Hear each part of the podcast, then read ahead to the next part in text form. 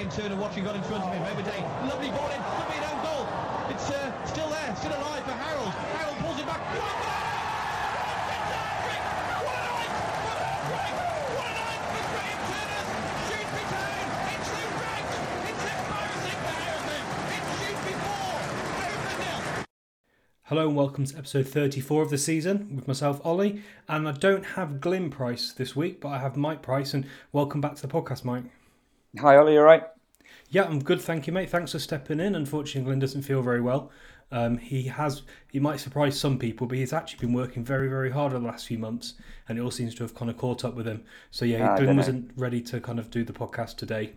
He So says that, set. Ollie. I think he just fancied an afternoon off. Is there, is there a? I think the golf's on. He's probably watching. He's the probably golf. watching the Masters, isn't he? Maybe that's what Yeah. he's doing. He says he's off tomorrow as well, so maybe he's just going to stay up late. Is the Masters in, in America?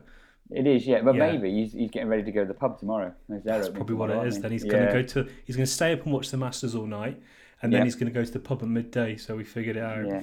Made you look a mug here, Ollie.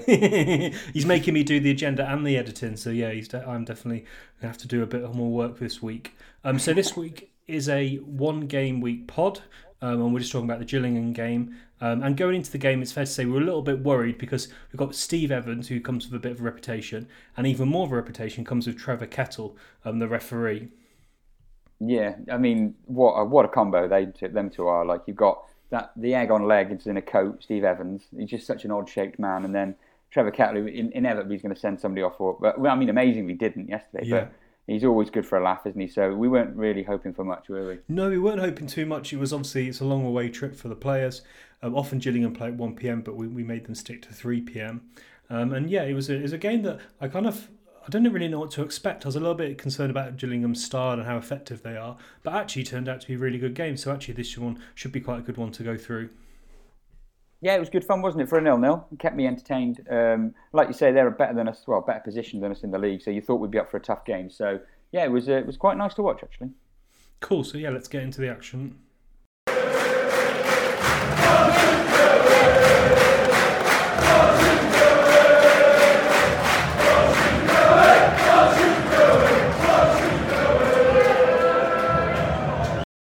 So Gillingham nil, Shrewsbury nil.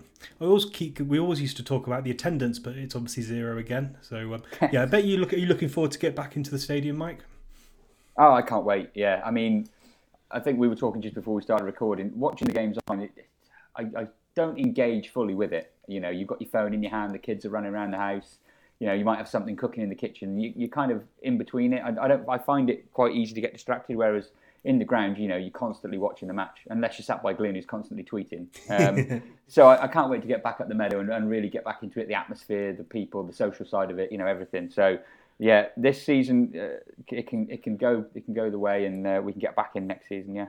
And what what do you kind of miss from a kind of like analysing and watching the game? What what's the kind of thing that you miss from? from Oh, all the stuff that happens off camera. Yeah. Like you know, you the amount of stuff you can see, like in a build up to a move, the defenders might have the ball, and you can see the movement of the strikers. Whereas on the screen, all you can see is the defenders, and so Yeah. you, you you don't get to appreciate probably the work that players are doing off the ball. And then, every, I mean, probably, hopefully, there's a little bit more going on than we see from our strikers um, when we can't see it. But yeah, I, you, you kind of don't get the full picture of the match just watching it on your telly. I think. Yeah, Um, and it's, it's fun doing it once in a while.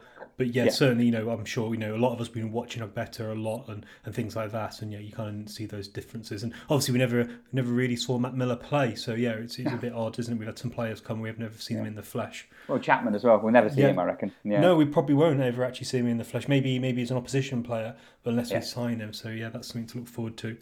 So this was a big game. Obviously, Shrewsbury drew. We got one point, and that took us to the magic fifty points, and we're still seventeenth.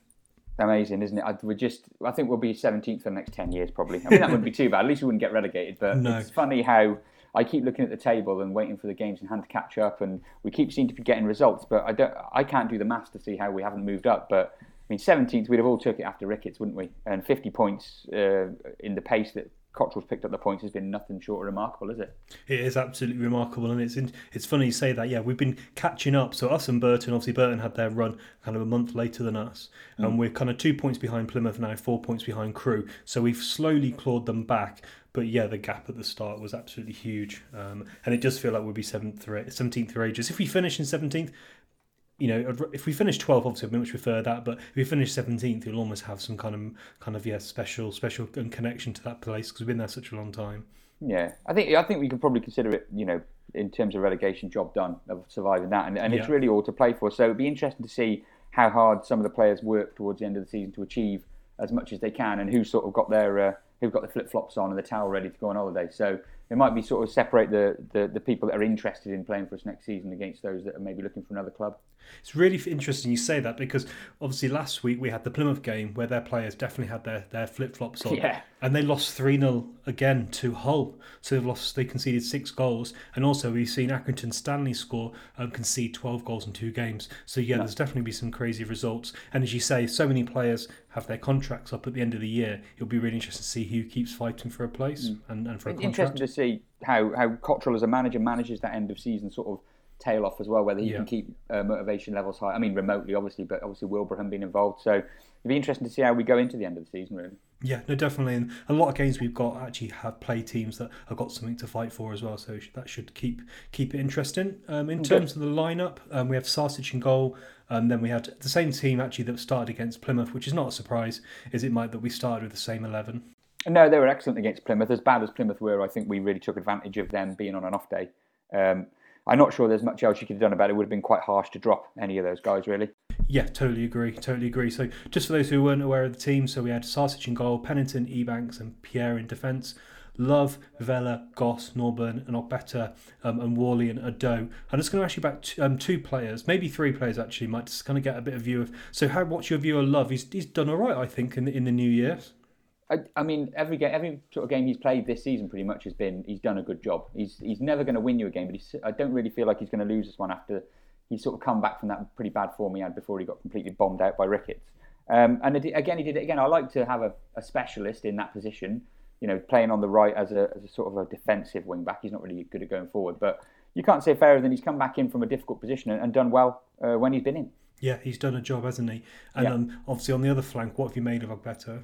Oh, the world's the world's greatest footballer. Pogba. He's unbelievable, isn't he? I mean, how he's how he's found his way to Shrewsbury is beyond me. How other bigger teams haven't been able to pick him up. Um, but uh, so you know, kudos to the scouting team and, and whoever's doing the recruitment there. But he looks he looks so natural there, and apparently he's actually I mean through the academy at Man City was a centre half.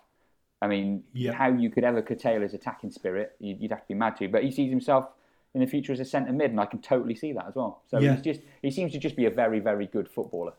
Yeah, he is, isn't he? He's a good athlete as well, which obviously Hmm. will help him push on. And it's really interesting. Uh, when we signed him, I asked um, a couple of people some, some their opinion on him, and one of them was a guy that um, follows um, Man City Academy and goes to a lot of games, and he said, yeah, he'll either play left back or centre back. And yeah, we thought maybe he might have taken that the Pierre or where Williams is playing at the moment position, but he'd be Yeah. mad to play him in the back three. Oh, he's, he's, he's definitely, I mean, one one of two of our most attacking outlets. So you, whichever of Whalley or Chapman is playing is probably number one. And then, but they just seem to want to get the ball to him, and he was popping up all over the shop Yeah. on Saturday, wasn't he? Yeah, he was. We played. Yeah, it's worth noting actually. We played um three five two with Goss with his kind of dynamic role, playing as central midfielder and pushing on as a ten. But then we were almost like playing as a football manager term, fluid on full. So we really were fluid, weren't we? Had Ogbeta on the left. Sometimes Goss was dropping back. Um, I'm really, really looking forward to seeing what Cotterill can do with this squad with a full pre-season. Yeah, I mean, from I mean, we're obviously not going to keep hold of the goalkeeper, but from the back line through the midfield, is it's pretty good. I quite like Yeah. it. It's just when we get anywhere near the opposition box, is- Exactly. is a shocker, isn't it? Yeah, it exactly is. Um, I was on a, a D3D4 kind of doing an end of season review and yeah, kind of prepping for that, thinking, you know, where's your strengths and stuff. And central defence and central midfield, is we've got really good players. Um, it's obviously we've got a good left wing back now, but yeah, it's those strikers and those attacking options which we really need to recruit, and it'd be fascinating to see what Cotterill and Keith Burke can do in the summer. Can't wait. So um, the game started um, with two minutes silence for the very unfortunate news um, that the Duke of Edinburgh passed away. Um, so that was very sad. Um, the game apparently on Saturday might be moved the time that hasn't been announced yet, but obviously it was a sad news um, that Prince Philip had passed away. Yeah, I'm not a huge monarchist, so we might want to gloss over this relatively quickly. But it's sad when anybody dies. And Yeah, I suppose is, you, you know, as a, as a nation, they pay their respects. But um, yeah, I'm not sure about moving next week's game for it. You know, I, that seems extreme. But there you go. There's plans in place. Yeah. Fair to say, actually, that um, Gillingham started this game on top. And it all kind of accumulated from their attacking play when Ebanks missed the ball and Oliver had a shot on target. Um, and that wasn't the best start to the game, Mike. I imagine you thought, oh, God, we're going to score. They're going to score at this point. Yeah, I thought we were in for a rough afternoon. I mean, uh, Ebanks usually so reliable, and he just completely missed the ball, didn't he? Yeah. Um, I watched it back on the replay earlier on, and it, it's it's quite alarming how we didn't concede there. That Oliver must have been seeing that in his dreams uh, Yeah. on Saturday night because it was a real easy chance. It was a poor chance, yeah. He just seemed to get. I think he was almost surprised as Ebanks was that he got the ball, and that Mm. Yeah. seemed to get. That we seemed to get away from that. Um, and then there was a, another bit of good play. Um, again, Jackson, who was one of their best players, the right back, um, pushing forward across the ball, and a header at goal by their left back, who kept popping up all the time. And it's fair to say that the first kind of 10, 15 minutes was all Gillingham. Yeah, it, it, they looked like they were really exposing uh, Love and Ogbeta down the flanks. They they looked like they were in for a torrid afternoon. But credit to them, they got on top of it after the first ten, I think, and they made a game of it down the flanks. Um, but yeah, there was a lot coming in, and like you said, that left back popping up was a bit of a bit of a trouble. Yeah, he, he was pushing forward a lot, and yeah, Gillingham play a 4 4 2, and their fullbacks really push on and, and really add a lot of creativity to their team. But maybe 20 minutes or so, um, Shrewsbury Town kind of got into the game and we started to keep the ball. And for me, it was really, really noticing how how how keen um, Williams and Pennington were to push forward. And we it really was a classic kind of 3 5 2 versus 4 4 2 game. We dominate, start dominating the centre of the park, and we started to play some really nice stuff. Yeah, I thought the, the, the guys in the middle of the park sort of brought us back into it. You know, Vela, Goss, and, and Norburn were were good at just popping the ball around amongst themselves. You know, taking the pressure off and trying to build something. Uh, whereas it maybe in, in the in the first ten we'd been a bit eager to clear our lines. Um, so it was nice to see us trying to control a game against supposedly superior opposition and try and try and stamp our own patterns on it. Really. Yeah, it's it's it's an interesting point. It's obviously Gillingham are on the coattails of the playoffs, and this game probably means that their their playoff dreams are over. But it shows us, you know, the squad that we have today, which is we'd probably say isn't a great squad. We matched Gillingham in this game, and we, it certainly was two equal sides. I would say, obviously not in terms of league position, but in terms of quality on the pitch. Um, you know, Yeah. our midfield and central defence, as we've po- pointed out, was equal to their players. Um, just the attacking of- element of our side is lacking. But it's one of the odd things since Cotterill's took over is that we'll compete against those supposedly good teams, and then we'll Yeah. just roll over for the poor teams. And it's been pointed out a million times that we do it, but it's something that we've got to get to grips with again in the close season. That you know we we, we give up a lot of easy points, then we, we take a lot of hard points almost. Yeah, we do. We do. We, we do de- definitely get better against team that give us a bit more space. Can counter attack. And quarter, talking of counter attack, so 31 minutes in, a super attack from from Salop. Really good play from Udoh in the middle of the park. And Love has a shot um, at goal. Um, it, the whole goal almost seemed like the whole half the goal was almost empty because the keeper was moving around to get in position. Um, this opportunity was created by Whalley, who did some gr- brilliant bit of dribbling, gave it to Ogbeta, who crossed it into the box, and yeah, it's it's the kind of position place. If you know, if you were there, Mike, playing for the away supporters, you'd want to. I'd have never got there, Ollie. I'd have never got there. Uh, yeah, it's the one guy on the team you really don't want it to fall Yeah. to, do you? Um, and and to be fair, you just seem to have a little bit of a, a, a caught in two minds whether to take a touch or whether to finish it. And he just sort of Yeah. popped it sideways, didn't he? But I mean, you know, good on him for getting there. He's, he's always some people will moan about Donald Love for not getting forward enough, but he's arriving late in the box to create those chances. But I think the only natural finish I've ever seen him score was that own goal he scored. Um, because against Liverpool maybe or something. Yeah, that was always a. It stands out for me with Donald Love. Yeah, he's he, if we're going to push on and we're going to be a playoff promotion um, hunting team, we need our fullbacks to score. Obviously, Ogbeta does that from the left, and we need something similar on the right. Now, to be fair to him, he did get the shot on target. It did go for a corner, but he's had those moments a few times this season. He just hasn't scored. It'd be interesting to see if, what would happen if he did score. Would he go on a bit of a run? But yeah, it just never seems to happen for him. He's quite keen for a shot though. He does take a Yeah. few shots in a game, so he's not he's not he's not ashamed and not, he's not scared of having a pop. Nope. But I think possibly an extra hour on the training field a week doing that. Yeah, and I think he's definitely a confidence player. He seems to be Yeah. confident at the moment. Obviously, he dropped confidence last year and kind of went away from the team, and maybe that's why Sam Ricketts didn't pick him. But he's doing well at the moment, and yeah, it's a shame he didn't get that goal. He, almost, I think, he, he deserves that bit of that moment think- for all the work yeah. he does. Yeah, you're right. Um, and then another really good bit of play from Udoh. This is something we just do not see enough from him. So he picks the ball up kind of half near the halfway line, drives forward, and has an effort from range. Really good effort from Udoh. Um, and we need to see more. That's one of the frustrations we have with Udoh. Obviously, I'm sure you've heard me and Glenn talk about it a lot. but he just doesn't take these chances, and he doesn't create those chances enough either. No, I mean the first and before this, my my um, my F sake Udoh meter was you know was counting up because every time he seemed to get the ball played into him, he'd take a touch and it'd be into a good spot, but he'd fall over or it, it bounce off more. The stri- the defender would get around him, and he's, he's a frustrating player to watch because every now and again, maybe once every three games, he'll pop up and he'll do this. And it was he pulled the ball into his right foot onto his left. He went around the defender and he, he got a decent shot on target. Um, and you just think like if he could do that consistently, he'd be decent enough. But he's just not consistent enough uh, with his output, is he? No, he's not. A, and as you say, yeah, he is absolutely superb in this game. Um, when him and Whalley are on fire, it does give give us a chance. Um, and then talking of efforts, Vela has an effort from, from long range outside the box. I don't know if this was a tactic or not, but we seem to take quite a lot of shots from outside the box in this one. Mm, Yeah, again, Vela's having a lot of shots at the moment. I feel like whenever I'm watching him, he's popping a, a few shots off here and there. And I think that's that's to be encouraged because we got a bit shot shy uh, under Ricketts towards the end. And, and you know, when the keeper spills it or it takes a deflection, how many goals we do actually score. So I'd encourage them to have shots as long as they're getting on target.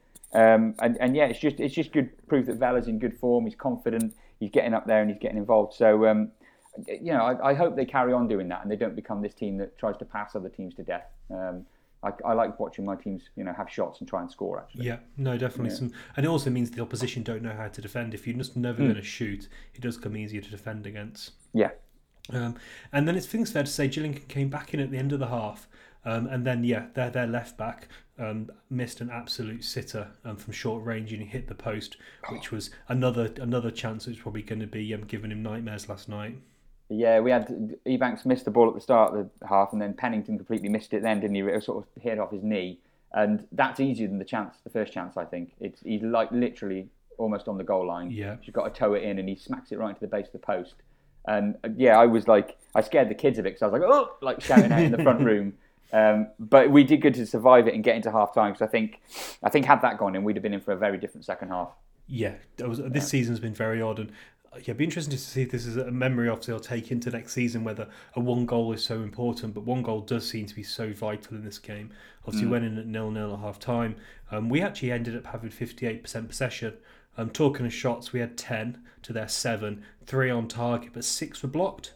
Um, and as we mentioned a few times, we did have quite a few shot blocks, uh, which is a bit frustrating, but an entertaining half overall. Yeah, I think so. I, I- we went into the into half time. You know, I, I made sure I stayed very clear of uh, Radio Shropshire on Glyn's advice. um, but yeah, I thought we could get something in the second half. I really felt that after the first ten minutes, we kind of weathered the storm. I think we'd worked out there wasn't that much to fear from them, apart from their extreme use of the long throw, which we'll probably get to in the second half. Um, and yeah, I thought you know a little bit of a chat from Steve on the phone at half time, and we could uh, we could regroup and go again, as Micky Mellon used to say. Yeah, yeah, we did. What did what was your half time snack of choice? Um, a, a row with the kids, I think they were annoying me, so I told them off, and then uh, a cup of tea, probably and a biscuit. I can't Yeah. really remember. It's a long time ago, Saturday. Um, but yeah, no, usually just uh, just get a quick cup of tea on the go. I've, Yeah. I, I've I've developed a bit of a tradition where I won't have a beer until we score, so I was uh, booze free on Saturday, unfortunately. Yeah, I never really drink in the afternoon. I often drink after a game, particularly, if we've won. But yeah, for Yeah. me, it's always half time, cup of tea or something, and I had a, a nice spiced bun from Marks and Spencer's, which down Oh. went down a treat. So that was Very posh. yeah, it was nice. Uh, it was only like one quid, but yeah, it does sound good. Better than it probably is. It does. Yeah, it does sound very good. Yeah. So um, yeah, I think it's fair to say that the second half wasn't as entertaining, but it was still a good half of football. Both sides didn't create as many chances, so we created ten shots in the first half. We did seven in the second half. Um, they they created less as well than they did in the first half. Um, but there was yeah, they made a change at half time. So Samuel came on for Akinde, who didn't have the best half. Um, and I thought he made a bit of an effort and he won a few more headers. Yeah, like you could tell that they they I think they felt they had to change it to, to get back on top again. And, Yeah. But like you say in the second half, it felt like we sort of said to ourselves at half time, a point here is a good result. Um, you know, if we can nick one, great, but let's not give it away. And I think they kind of they felt that like, they had to change something to get in the game. So it was two teams sort of feeling each other each other out again at the at the start of the second half. I think. Yeah, definitely. I thought that gave um, the central defenders something else, um, Pennington and, and, and Ebanks in particular, something to fight against. Um, Yeah, Gills do push forward and they do play a lot of long balls. Um, but it's fair to say, actually, in terms of comparison, yeah. So some teams there's been quite a bit of bit of what maybe you might describe banter or discussion on Twitter between Gills fans and opposition fans. But I think it's fair to say actually that we played quite similar football, don't we, to Gillingham? We're probably not as not as direct as them. We won't. Our fullbacks won't launch it forward maybe as quickly as they do. But it's fair to say that Yeah. our styles is very are pretty similar. Yeah, there, there's definitely something in it. I think that we sometimes we're, we're prone to revert to type under Ricketts, Yeah. which was which was direct a lot of the time when you think back to it. Cotterill has got us playing more football, but it, I mean, for me, it was it was the sort of stuff you expect from Steve Evans team. You know, bit shit housey, a bit direct. They rely on set pieces and long throws, and I'm glad he was never our manager. He was linked a couple of times, but good God, I couldn't watch his football. No, I, I wouldn't say so much his football's as bad as his his um, side his um, sideline antics, and you could hear him throughout the game. And yeah, and we're, I was going to mention this actually. There was a few times, wasn't there, where they they went down quite easily to try and win free kicks in good areas. And to be fair to Trevor Kettle, we obviously were quite concerned about him. Yeah, I thought he actually had a superb game. He, he really seemed to manage it well. Yeah, I Yeah. wasn't sure whether we'd got the name of the ref wrong. It was somebody else because he, he let things flow and he wasn't taken in by their shenanigans and it just he seemed to keep a calm hand on the on the tiller sort of thing. So yeah, very surprising. Maybe he's been on a course. I don't know. Maybe he's um, he's been reading the rule book again. It was quite funny. There was a tweet from from Ali Harvey, and she said that none of our players got booked. So do you think we went, our players went into this game in um, Trevor Kettle mode? But yeah, possibly they've been warned to, to, to be wary of him because you know usually Norburn or Vela will get a book in and one of the centre halves will pop up on. So I'd like to, you know Glenn's unfortunately not here. Hopefully he's got the stats for the last time we had a game where nobody got booked. Um, That's a good stat. I'll make a note of that. Yeah. That's a stat maybe we can come back to next week um, when we last had no yellow card. Um, Yeah. But yeah, it was interesting actually because we, we they got quite a few bookings. And so I think Yeah. they had three bookings and they made 10 fouls and we did 15. So we did 50% more fouls but didn't get any yellows. So I thought it was nice to see. You know, we've often seen Shrewsbury Townside being quite naive and we, Hmm. we're not naive at the moment, are we? We seem to play the game quite well on, on that side. I think their fans will probably be sat at home, or you know, if they've got a podcast, they'll be saying that we're a bunch of shithouses because you know we you know we make the most of contact now where we didn't used to, and we'll Yeah. try and we'll try and manipulate the referee a bit more. Which you know, when you're the opposition, you think, oh, what a terrible team! I couldn't watch that every week, but actually. If I take my blue and amber spectacles off, are we that different, really? You know, so no, we're very um, good at time gets us- wasting, aren't we? Like Burton away. Oh, brilliant. I was, uh, to be fair, I was watching Man United this afternoon. Dean Henderson is still the absolute champion of time wasting. He's unbelievable. He is. I, I loved it when he played for us. He'd lie on the ball and like nod to the crowd behind him. He's still doing stuff, that in the yeah. Premier League. Yeah. Yeah, I can remember him doing that, smiling and winking a few times to the town fans Yeah. behind. What a character! But yeah, we, we are good at that, and it's you got to do it. Um, Yeah. You know, Crewe did a good job on us um, at home this season, um, and didn't pl- basically got their win through that kind of bit bit of play. Mm. Um, you, you want to be smart, and you need to you need to do that, and that's one thing I think we're good at. We're good. I think Vela and Norburn are good at doing tactical fouls to stop Very teams good. going on the counter, but they're doing such a way that they don't often get booked, which is good. Yeah. I know you and Glyn fall out about him, but like and when since Anthony Grant left, we we've been bad at sort of having that person in the middle of the park who'll take some contact, go down, and, and relieve the pressure. And I think yeah, Norburn and Vela are starting to do that again, Yeah. and and it just helps us not sustain too much pressure, and we can just get ourselves out and, and get us get ourselves reset. Um, and that was Yeah. something that Grant was brilliant at, I think. Yeah, Norburn's really taken that role on, hasn't Mm. he? He's really Yeah. good at winning those fouls, and just especially when we're under pressure and, and kind of, um, yeah, I hadn't thought about that. Actually, it's a good point that Mike. I hadn't really thought about that, but yeah, he was really he really is good at doing that, isn't he? Taking the pressure off. And we were talking about Norburn before we started, and I Mm. think he's been pretty good this season, and we've certainly missed him when he, when he when he hasn't been in the side. Oh, yeah, it's, it's noticeable when he's not about because he does a lot of the, the dirty work. And I think, like I was saying, off camera, he's probably up to all sorts that we don't see. Um, when the ball's in transition, you know, marking player, just pushing him out of position. And he's he's a smart footballer, he's a good footballer, he's doing what we need him to do, and that's lead by example. And yeah, definitely it coincides when he's in the team, we'll have a good game. Yeah. Um, so I'm hoping, you know, obviously his contract's not up this season, is it? No, we've got him So next season. He's in, he's in there again next season. We can Yeah. build around him, and, and he's really doing. And what I've really enjoyed seeing from him recently under under Ricketts, he was very uh, stand still, pass sideways, pass backwards, and he's now taking the ball. He's taking a touch, and he's looking up, and he's going forward. He's travelling with the ball, and he's passing forward. And and there was a couple of times he broke forward. Um, I can remember there's a particular time when. He sort of popped the ball forward, went after it, got it back, whipped a little cross in, and I think it was Goss got the header at the back stick, and it was that's how he can drive us forward and create chances out of nothing. He's um yeah he's really stepped up. And it'd be really fascinating to see what he can do if he has two good strikers playing in front of him um, and Oh, some God. few more, a bit more talent. So that's something to look forward to Imagine next season. Yeah, could be. Yeah, very looking, very excited about next season. One, the thought of being in the ground, and secondly, yeah, Yeah. seeing what kind of squad um, the management team can can build together. Um, Mm. And yeah, talking of patient build up, we had a good bit of build up play and a, a long range effort from Vela again. Um, and then yeah, this is one of their weapons.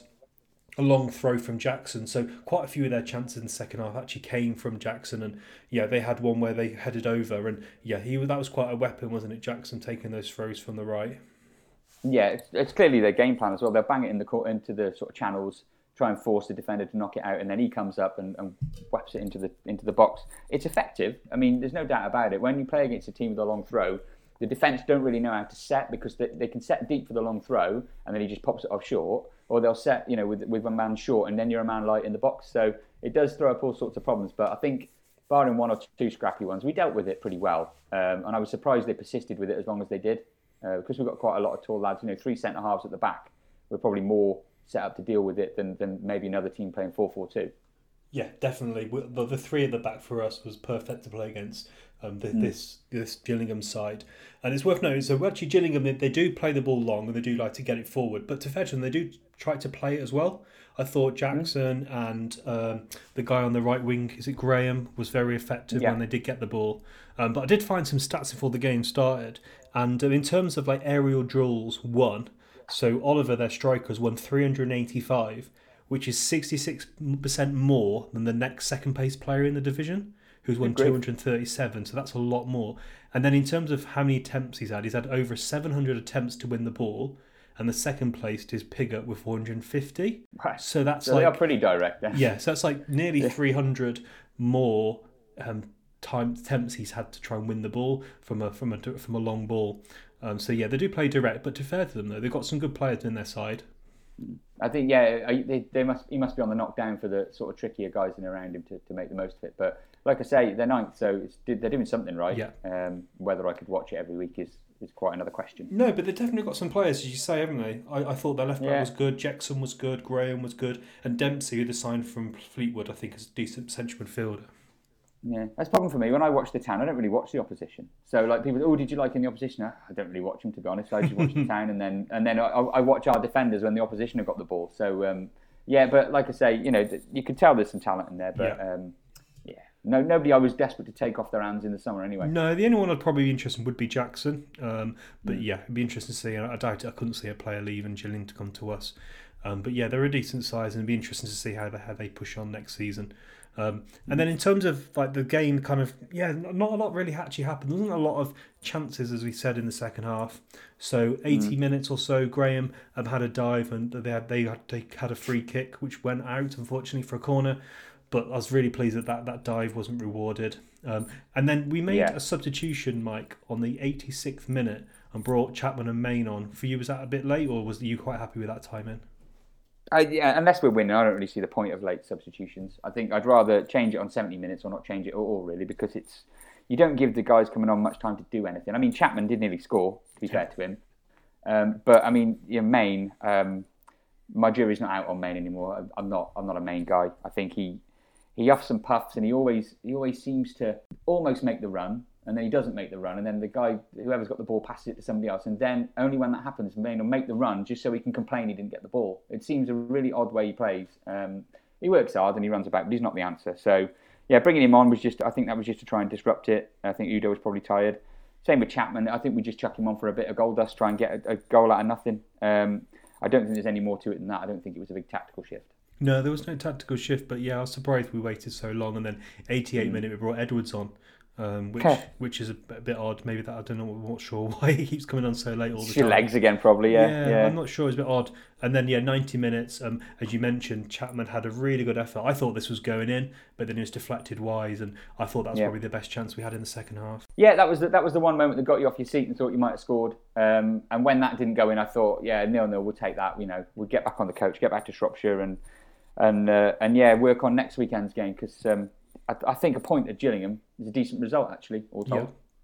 Yeah, definitely, definitely for Shrewsbury. I thought a draw was a better result. A point for them was not good enough. They needed to get three points. That's probably why we saw them go for it a bit more in the second half. But yeah, Hmm. they did have enough chances to score, but I think so did we. Yeah, I think I think if either a team had, had taken the game by a by a snatched goal, I don't think there could have been many complaints. But I think the draw was, you know, it's the big cliche. The draw was about the fair result. I think. Yeah. Yeah. Cool. So yeah, the game kind of come to a close there. Um, yeah, decent affair. I thought. You know, it's not a game where I rued my, my ten pound to watch and follow. And um, yeah, so game ended nil nil, and we'll take the point, fifty points and all that. Um, so who was your top three? Uh, so I went for Vela. Uh, I just think that at the moment he's pretty much running the games for us. He's, he's absolutely everywhere, the little Duracell bunny. But he's also so good on the ball. He can take it in tight areas and he can he can find feet. And he's and he's also one of the one of the guys having shots and trying to score the goals. So he's pretty much doing everything. You can't say fairer than that. Um, I went for his mate in centre mid second, uh, Norburn, who was is basically doing the unglamorous side of what Vela's doing. I think he sets a good platform for Vela to go and to go and do what he does. I think he's he's there, sort of cutting out the passes, keeping the ball moving. Um, I was really impressed with him again, and, and as captain, that's what you need. And then third, I went for Whalley just because he just never stops running. And if we if we were going to create anything in that game, it was going to come from him um, or Ogbeta. But um, I just think I just think he's been played up front, which isn't his natural position, and he's doing ever such a good job there. Uh, he's, he's he's our clear main goal threat. So um, yeah, I gave him my third. Yeah, he's having a, having a, a, good season. And did you think that goal against Plymouth last week, the first one where it was double deflection, was his goal? He's actually been awarded that goal. Did you Yeah, think I- that was his goal? Yeah, I think so. He did he did enough to make it, and I think that um, it, I think it was on target, and it sort of looped over the keeper. But yeah, give it him. Cool. That takes it. him to eight for the season. So um, Glyn's top three. Glyn went for Sarkic, Pennington, and Vela as well. So Vela got there in there again. Interesting. Sarkic got in Glyn's um, top three. Interestingly, actually, the the the, the EFL League One do a, a team of the day, and Gills' goalkeeper was the goalkeeper of the week weekend. Oh, right. So that's quite interesting. Shows how how how busy we kept him.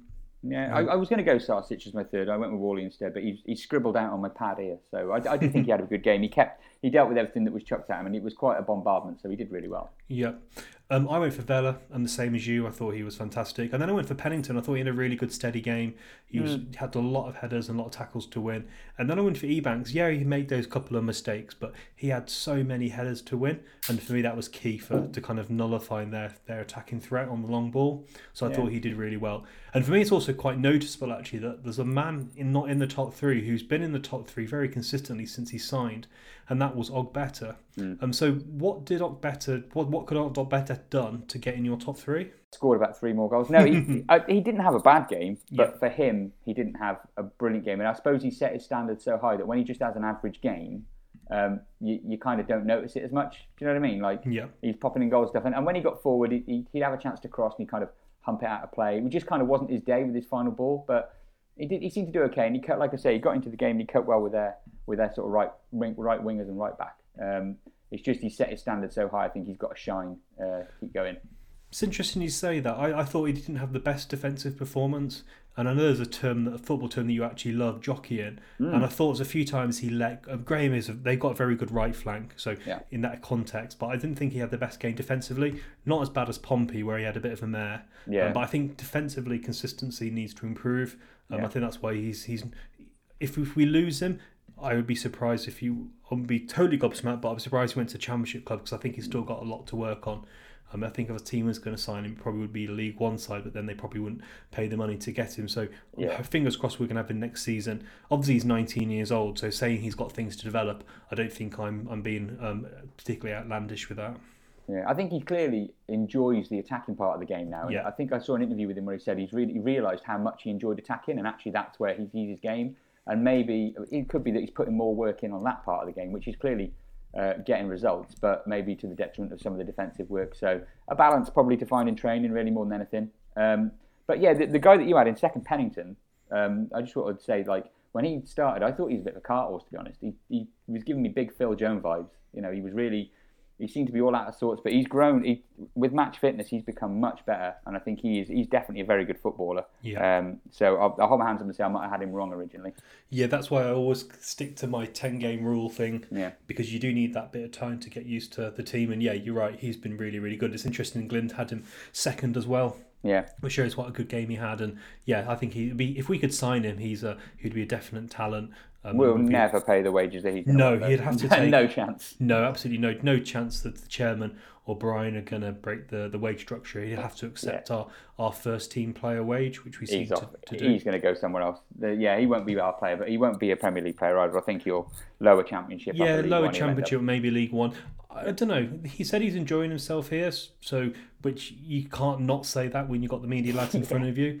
Um, but it'd be f- interesting to see where, where he goes. But if he signed, I'd be happy. Oh yeah, totally. Yeah. Yeah, definitely. So yeah, that that was the top three. Um, so what did um, Aaron Wilbraham had to say? He said it was a good performance. We were unlucky not to get a goal at half time and go in with a lead. He said it was nice to get a clean sheet. And then again, they taught. Um, he was asked by Stu Dunn about the late subs.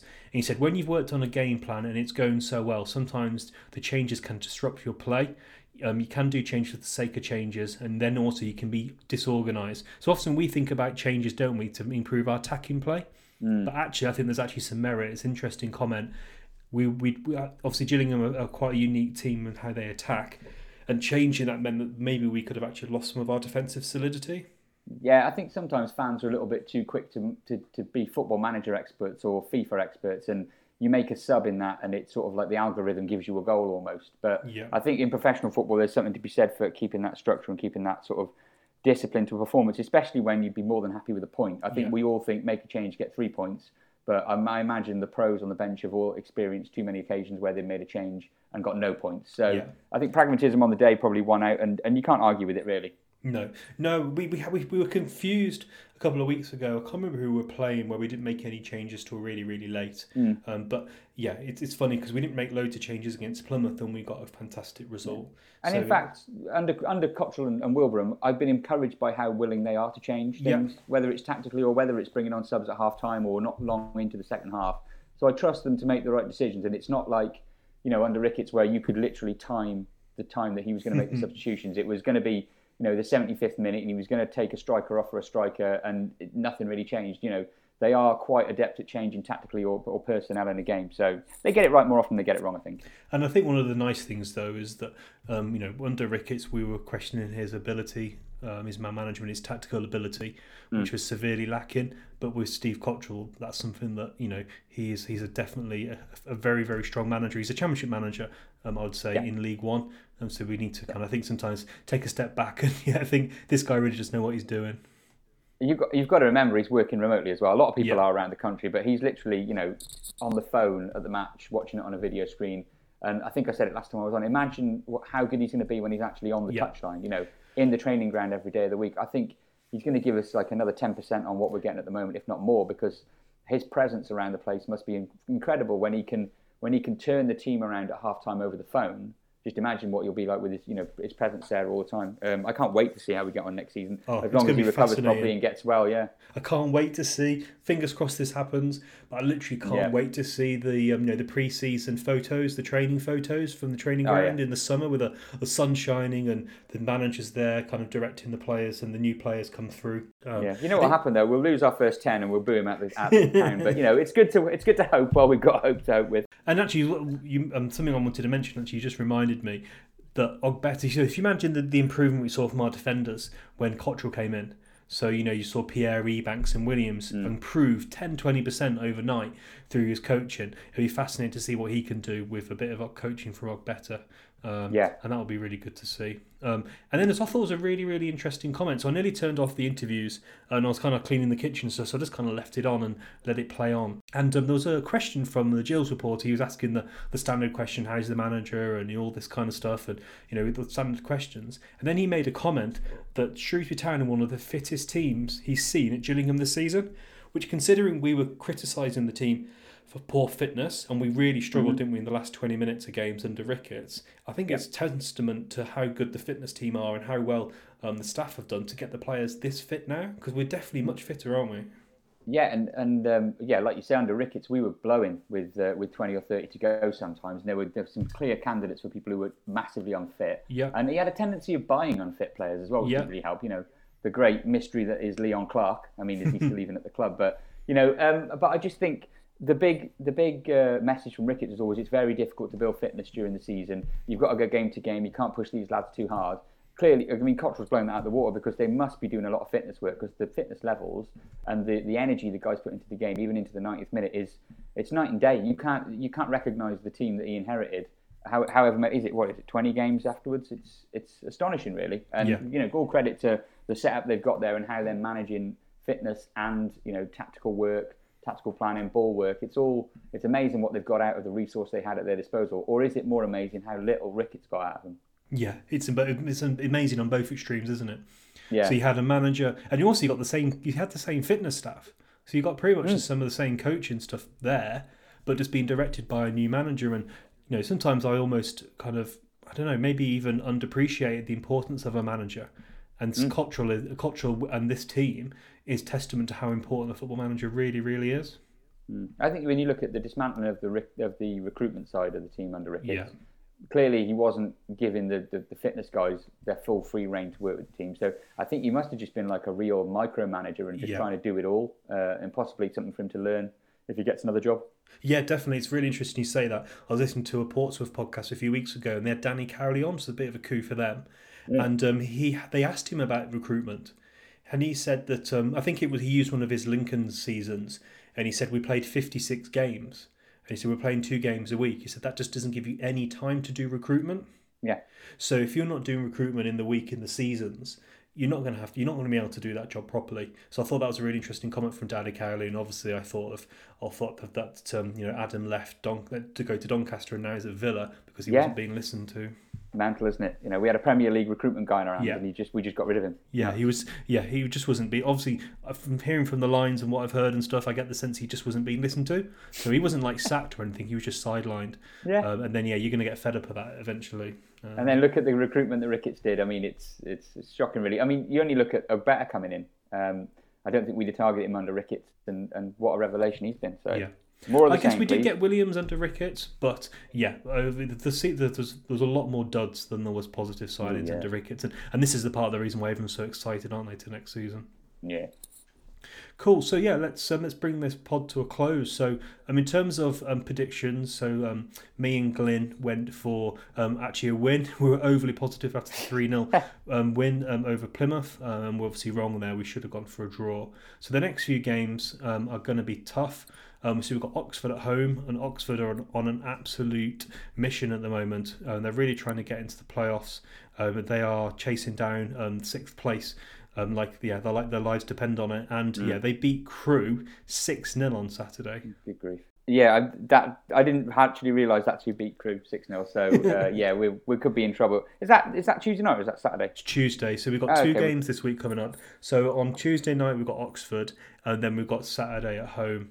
Um, Okay. And yeah, so um, so Oxford are absolutely flying at the moment. They, they did lose to Accrington Stanley um, two one in the league a few weeks ago.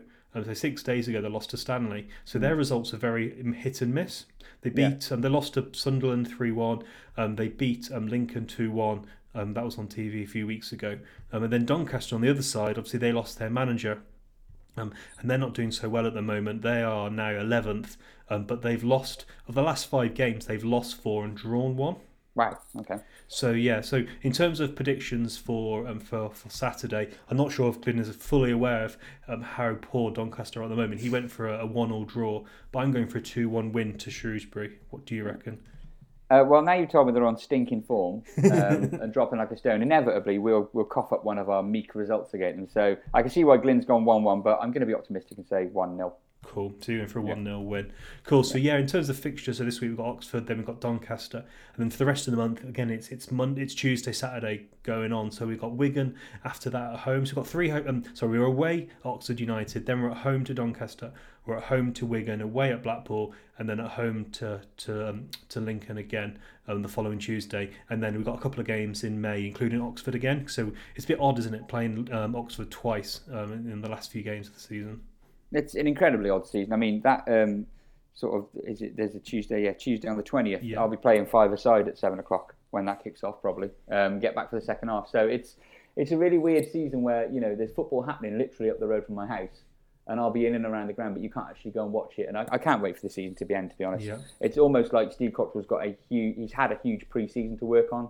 He's had so much time with the current squad. He's had so much time to put plans in place that you know it's it's a real opportunity for us to kick on next season. So we'll get through these games. We're pretty much safe. Um, Try and achieve as much as we can. We're clearly not going to trouble the playoffs, but yeah, um, set ourselves up for good for next season. I think. Yeah, no, I think that's why everyone's so excited. And we've got some winnable games in there. Wigan, Doncaster, um, Lincoln are on a tailing off us bit as well. And then when we, when we go into May, um, we've got Ipswich who aren't doing so well. And on the last day of the season, we are playing away at Crewe, who seem to have obviously got their, their flip flops out already. So yeah, it's gonna be an interesting game and end to the season. Such a shame not to get, have Crewe away as the last game of the Yeah. season because that a great day on the train. Yeah. You know, you go up there, have a few beers, watch the match, and you know it's a pretty quick trip back. So you know you can have a nice end of season night out with your mates. So it's just such a shame that the fans have been sort of taken away from this end of season because it's always the best part of the season. I think it's a lot of fun. Yeah, I like it when the yeah we driving home. It's still light. That's nice. Yeah. And then also you guys walking home. But yeah, the away trips away at Crewe definitely would have been a. It would have been one of those away days where you just see a lot of faces you haven't seen for a while. Yeah. Um, so yeah, it's a shame. I got a question for you, Ollie. Actually, just thinking about it because I was just thinking about it then. I can't really put my flag anywhere. With kind of safety guaranteeing the 50 points on the on the board, where where do you think? How do you think this is going to end the season? Where do you think we're going to finish? It's a very good question. I'm tempted to actually have a go and see how it's going to work out if I kind of predict the results. But I've got this feeling we're going to finish 14th. Okay. So I think we're going to use those games in hand, even though we've got Oxford, Ipswich, and Lincoln as the games in hand. I think we're going to jump up a few places, hmm. and I'd love us to catch MK Dons because yeah, we've played 38 games now, and like Plymouth above us have played 41. They've only got five games left, so yeah, we could easily I think jump up. What, what about yourself? Where do you think we'll finish?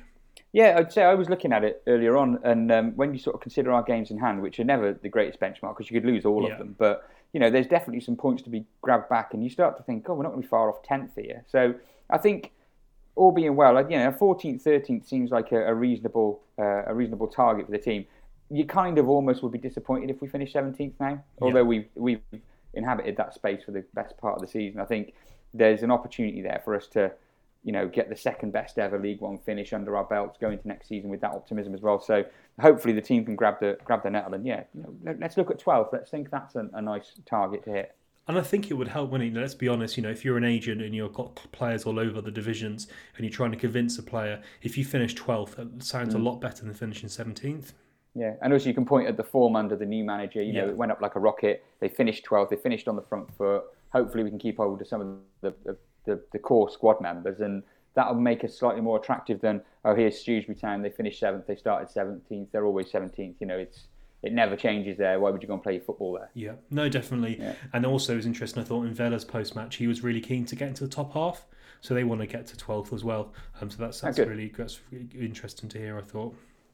Excellent. Yeah. So yeah, fingers crossed for the rest of the season, I guess. Yep. So really appreciate you coming on, Mike. Thanks for stepping in for your brother.